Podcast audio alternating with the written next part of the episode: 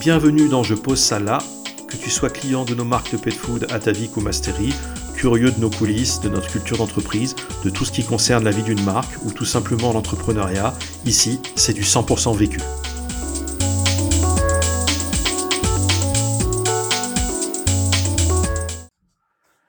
Salut, c'est Nicolas chez Atavik. Aujourd'hui, je réponds à la question comment gérez-vous la balance entre l'innovation dans le domaine de la nutrition animale et la préservation des valeurs fondamentales d'Atavik?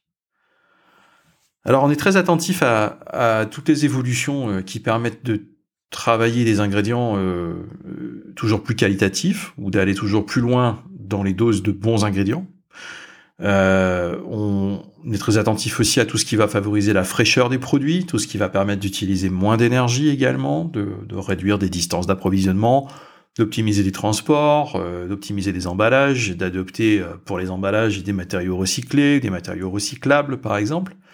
Et tout ça doit évidemment rester compatible avec notre, notre première valeur cardinale chez Atavik, qui est l'excellence du produit. Inversement, euh, on voit passer des technologies sur le, marché euh, qui sont surtout là pour favoriser la cosmétique d'un produit, son, apparence extérieure. J'ai un très bon exemple euh, à ce propos. C'est une technologie qui est sortie il y a quelques années dans, les aliments humides, les conserves, les pâtés, tout ça, et qui permet de donner à n'importe quel mélange de protéines plutôt bas de gamme l'apparence de la viande. Quand je te dis l'apparence de la viande, c'est vraiment à s'y méprendre. Même pour un œil averti, euh, franchement, on jurerait être face à une conserve de viande de haute qualité. Euh, et évidemment, euh, ça ne te donne pas le droit d'écrire sur la boîte que c'est du filet de poulet ou du steak de bœuf, mais le tout repose sur le fait que le consommateur va le percevoir visuellement comme tel et tu auras le droit d'écrire poulet ou bœuf sur l'étiquette. Hein, si, euh, si ce sont des protéines de poulet ou des protéines de bœuf que tu as transformées, que tu as texturisées, tu auras même le droit d'écrire poulet ou bœuf sur la boîte. Tu n'auras pas le droit d'écrire filet de poulet ou steak de bœuf si ça n'en est pas. Mais euh, face à ces termes et à l'apparence du produit, euh, ben, c'est le consommateur, de toute façon, qui fera le raccourci, consciemment ou inconsciemment, et qui se persuadera tout seul que c'est du filet, finalement. Et les fabricants le savent bien, sinon pourquoi euh, adopter cette technologie si c'est pas pour donner l'illusion de la viande? C'est précisément le but de cette technologie. Euh, et, c'est ce que mettent en avant les industriels qui nous proposent euh, d'incorporer ces produits à nos gammes derrière. c'est une approche un petit peu... un petit peu borderline, et c'est typiquement le genre de truc qu'on ne fait pas chez Atavik. On veut que nos clients achètent le produit pour ces bons ingrédients et pas parce qu'on leur donne l'apparence de bons ingrédients. Alors est-ce qu'on en vendrait ces produits si on les sortait? Bah oui, sans aucun doute. Vraisemblablement, on en vendrait.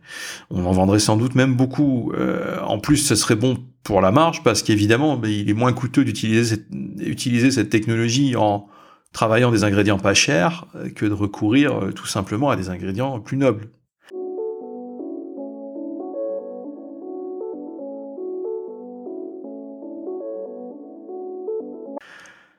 Il y a aussi l'exemple des progrès permanents de ce qu'on appelle les facteurs d'appétence dans l'alimentation. Autrement dit, la multitude de substances qui permettent de donner un goût euh, ou une odeur attrayante à un aliment, pour chien ou chat. Euh, quand je dis progrès permanent, j'entends par là que c'est une industrie euh, à part entière qui a réponse à quasiment tout. Il qu'à grand coup de facteurs d'appétence, on peut faire dévorer sa gamelle à n'importe quel animal.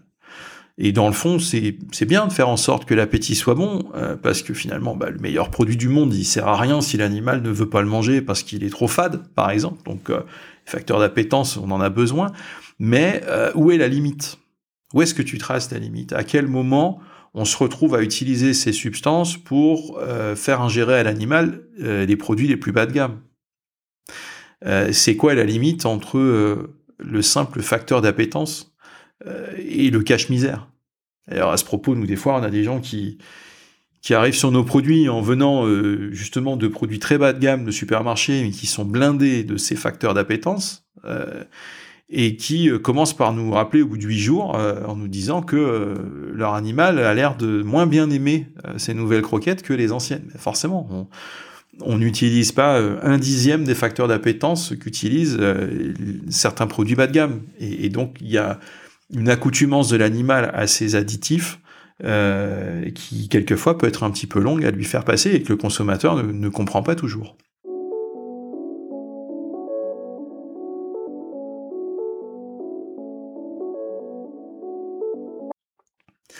C'est aussi pour cette raison qu'on s'interroge face à ce qu'on appelle les toppings. Euh, ce sont ces sortes de, de sauces ou de poudres euh, à ajouter dans la gamelle euh, pour que l'animal mange mieux. Des choses qu'on met sur le dessus de la gamelle, d'où le nom euh, topping. La mode ces dernières années, c'est d'y glisser aussi tel ou tel principe actif pour la digestion, pour le poil, etc. L'intention, elle est, elle est pas mauvaise, mais d'une certaine façon, c'est aussi validé que le consommateur peut donner au final n'importe quoi à manger à l'animal pourvu qu'on ajoute le petit sachet par-dessus. On peut se dire aussi qu'avec ou sans nous, le consommateur qui va donner n'importe quoi à son animal, il le fera de toute façon. Donc, autant lui proposer de quoi ajouter euh, par-dessus, en le faisant, tant qu'à faire, avec les meilleurs toppings possibles peut aussi euh, le voir de cette façon-là, ça peut se concevoir. En tout cas, c'est un sujet dont on débat euh, de temps en temps chez nous parce que euh, le consommateur, ce qu'il souhaiterait le plus, c'est pas forcément ce qui conviendrait le mieux à son animal. Et donc les toppings, c'est un, une discussion qu'on a de temps en temps chez nous et sur laquelle on n'a pas encore vraiment tranché.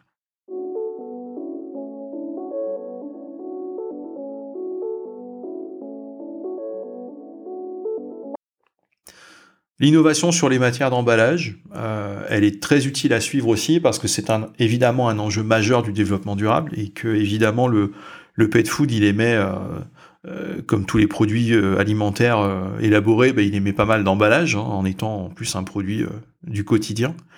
mais on est face à un, consommateur qui souvent mélange tout et, et, on le comprend parce que pour le coup on est consommateur aussi d'un tas de choses et franchement dans l'esprit des gens euh, emballage recyclable, euh, emballage recyclé, euh, comportant certains composants issus du recyclage, ou recyclable à condition d'une filière spécifique de recyclage, ou avec l'intervention de produits chimiques. les emballages compostables aussi, dont on nous parle, les emballages biodégradables, ce qui est incinérable, ce qui devrait être enfoui.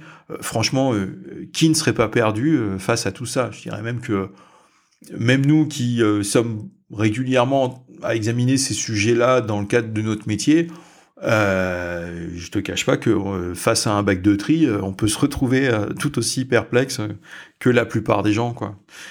et comme si ça suffisait pas, en plus, votre meilleur ami, il met ça au bac de tri avec tout le reste parce que dans sa commune, c'est ce qu'on lui a dit de faire, mais dans la vôtre, ça fait l'objet d'un bac spécial parce que c'est géré différemment.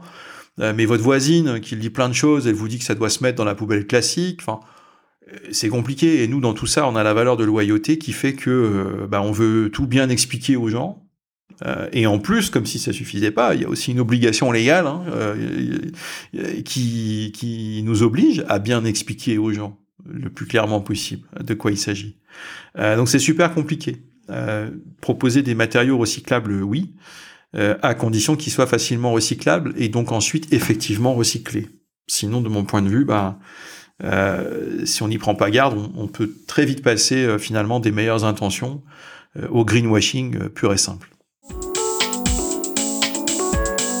Merci pour ton écoute. Si cet épisode t'a intéressé, n'hésite pas à le partager autour de toi, à t'abonner ou à nous mettre une note sur ta plateforme de podcast préférée. Retrouve aussi nos marques sur atavik.fr et sur masterinutrition.com. Passe nous voir sur LinkedIn, Facebook ou Instagram pour nous donner ton avis ou nous poser d'autres questions pour de prochains épisodes. À bientôt!